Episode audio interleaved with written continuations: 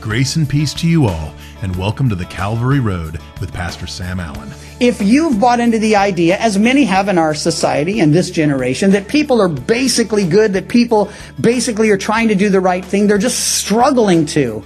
That's not what the Bible says. The Bible says our hearts are deceitful and desperately wicked. In fact, we can't even know our own hearts. And so he asked the question, and who can know them? And God says, I know them. I test the hearts.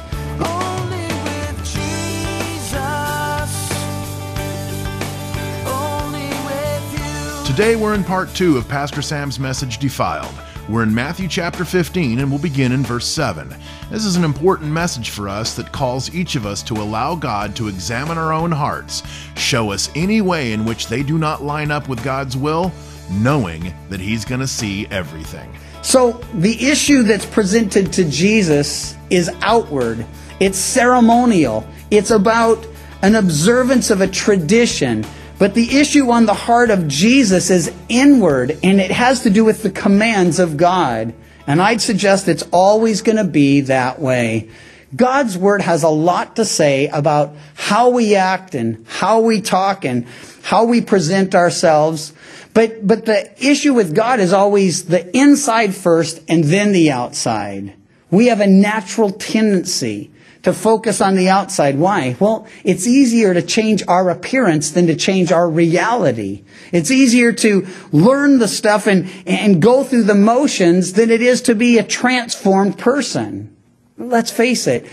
God is doing an amazing thing in making us into people more like His Son Jesus. That's a difficult work even for Almighty God. Can He do it? Yes, He's promised to. He says, He who began the good work will be faithful to complete it.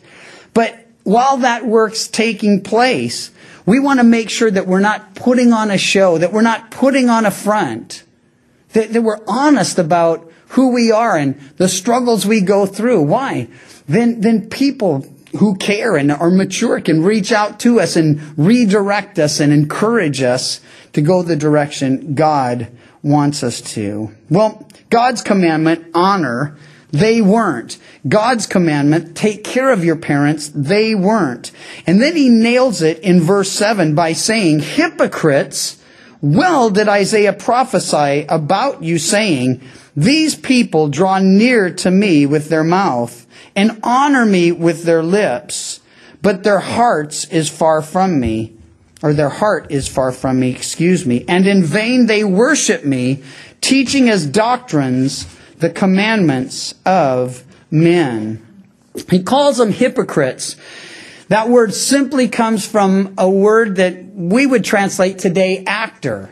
There's not necessarily or isn't anything necessarily wrong with being an actor as long as everyone knows you're acting. If you're in a play, you're supposed to act. But in real life, you're supposed to be for real. And what they were doing is they were putting on a show. They were wearing a mask. They were pretending to be pious and spiritual while all the time their hearts were corrupt. And their lifestyles, well, at least from what God could see, looking on their hearts was corrupt. So here's the heart of the problem. It was a problem of the heart. The people drawing near with their mouth, honoring with their lips, but hearts were far from him. Now Jeremiah 17:9 tells us that the heart is deceitful above all and desperately wicked. And until we come to grips with that fact, well, we'll never cry out, God, be merciful to me, a sinner. If you've bought into the idea, as many have in our society and this generation, that people are basically good, that people basically are trying to do the right thing, they're just struggling to. That's not what the Bible says. The Bible says our hearts are deceitful and desperately wicked. In fact, we can't even know our own hearts. And so he asked the question, and who can know them? And God says, I know them. I test the hearts and I test the minds. So since God knows my heart and the word reveals my heart, well, then I can be honest before God in my prayers. And I learned this very early on. It's the best to just say, Lord, you know, you know, you know everything about me. You know my thoughts, you know my attitudes, you know my actions. I can fool people, but I can never fool you. And so we don't go to him and say, Lord, you know I'm trying my best, or Lord, you know I'm struggling with this. No, you just go to the Lord and say, Lord, I haven't tried at all, or I've made an appearance of trying. Years ago, I was counseling a, a couple. We don't really do counseling anymore. We will do, you know, tell you what the Bible says about your problem. And if you don't want to deal with that, what can we do to help you? But, but, but I was talking to this couple and, and they were coming to me and, and they were coming regularly, but the guy, and it had to do with some alcohol and drug problems and some abuse that resulted from those issues, those habits. And they were coming to me week after week. And, and finally I looked at him. And I said, you know what? There's no change. Nothing's happening. And he goes, Hey, I'm doing way better. And I go, in what way? How so? He goes, I've been coming to these sessions every week. And I'm like, yeah, wasting my time and wasting yours. Why? Because getting help isn't going to tell someone, yeah, I still need help. I still need help. I haven't changed. I, am trying to change. I, I really want to change. I've observed that people that really want to change do. That's just a fact. I've watched people go in and out of rehabs, come out and go right back into the lifestyle that sent them to the rehab in the first place. Am I against rehab? No, not at all. But if you go, you better come out a changed person or you've wasted your time, your energy, and somebody's money. But, but here's the thing. People that want to change, they do. They want to stop something, they can. They want to start something, what well, you can. But to pretend in our own minds, well, I'm somewhere I'm not, or I'm doing something I'm not, because, well, that makes me feel better about me, that the effort. Hey, I want to succeed, not just make an effort. I want to change, not just make a pretense of desiring to change. And I pray that's what's going on inside each and every one of you as well. Well, they were worshiping, you see, outwardly, singing the songs, praising the Lord, honoring Him with their lips, but he says their hearts were far from Him. In their worship, vain and fruitless. Their teaching, he says, well, instead of God's word, they were teaching the doctrines, or as doctrines, the commandments of men.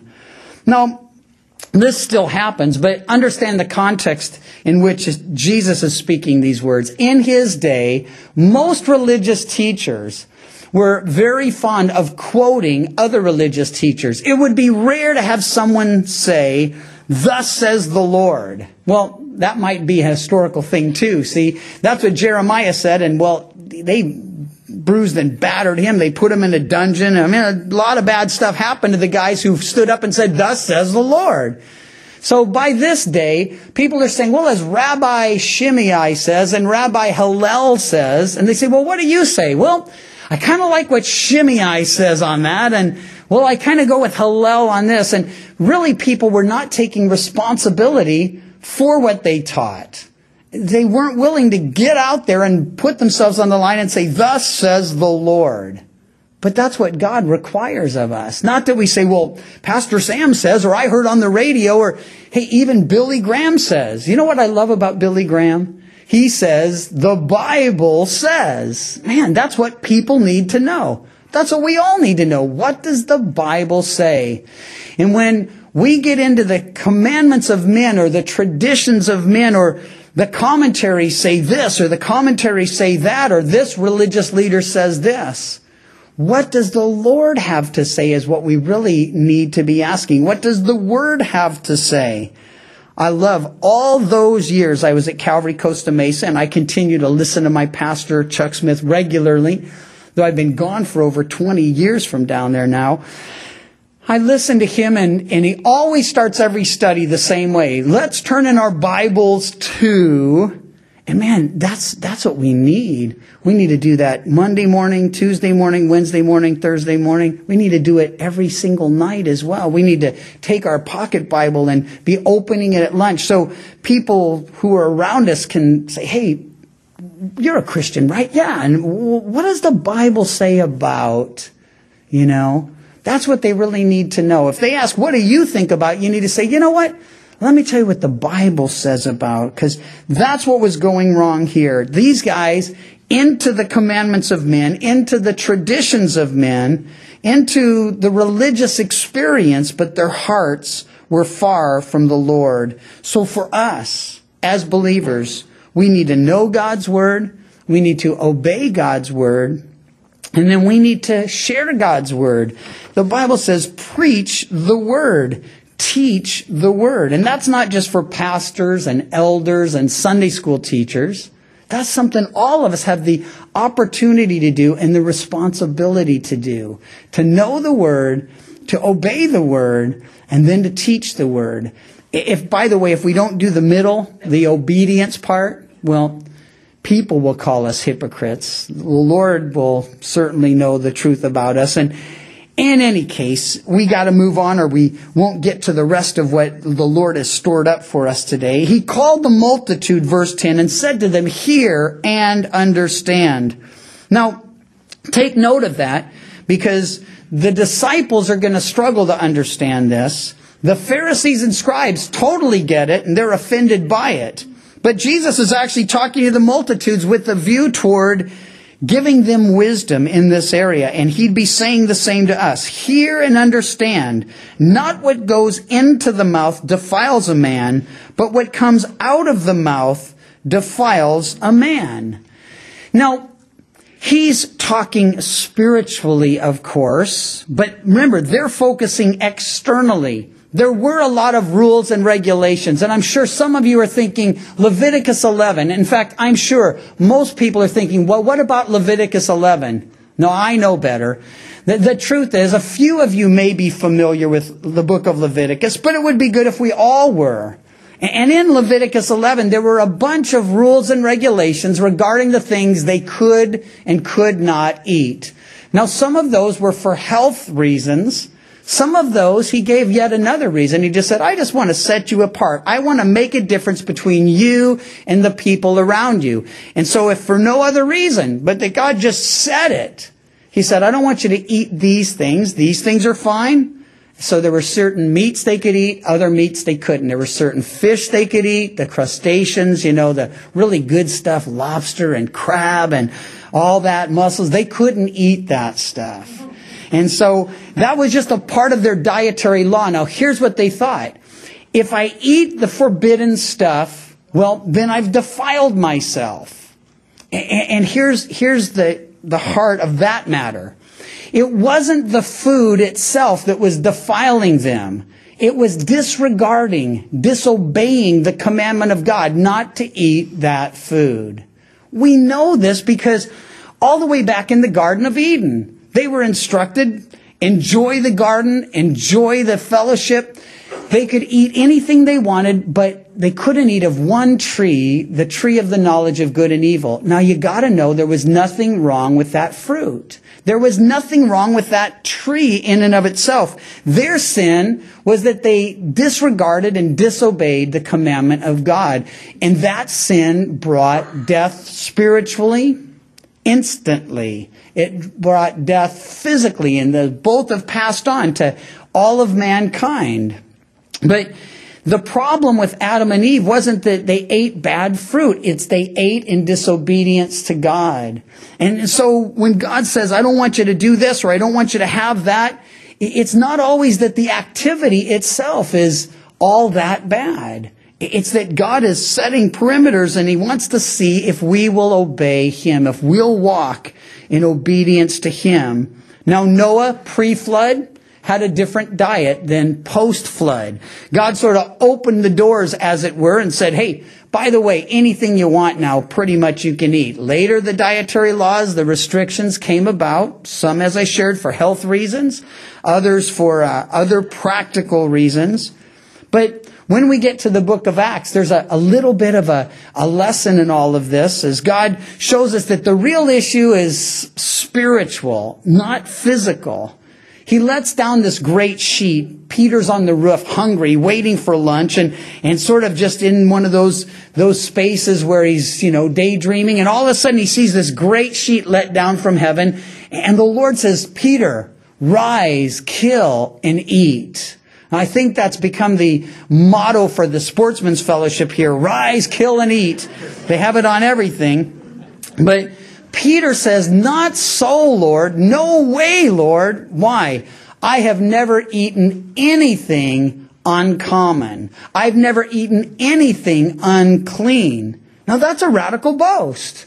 Peter was saying, I'm righteous in regards to my dietary habits. And the Lord, though, in response to that says, don't call what I've cleansed common. Don't call what I've cleansed unclean. Why? Because the lesson wasn't about food. It was about God accepting people that Peter considered unclean or common into the kingdom.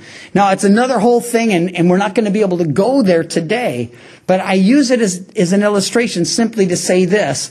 Peter was fixated on the outward. And by the way, I'm sure there were lots of things on that sheet not kosher. Peter's big chance to enjoy them. And the Lord just saying, listen, it's not about the outward. It's about the inward. And nothing God cleanses should be called unclean. Nothing God cleanses and no one God cleanses should be called common. So, as he deals with them, he says, hey, it's what goes, comes out of the mouth that defiles, not what goes into the mouth. Then the disciples came and said, did you know? Verse 12, the Pharisees were offended when they heard this saying, and he answered saying, every plant which my heavenly Father has not planted will be uprooted. Let them alone. They are blind leaders of the blind, and if the blind leads the blind, both will fall into the ditch. He says, these scribes, these Pharisees, these leaders, you've offended them, Lord. And he says, hey, it's much worse than that. They're offended now. They'll be uprooted soon. Why? He said, my father didn't plant them. We studied through Matthew 13 together and we've looked at these various parables that wheat and the tares. In essence, he's saying they're tares among the wheat and my father will uproot them. Once more, he calls them blind leaders or blind guides.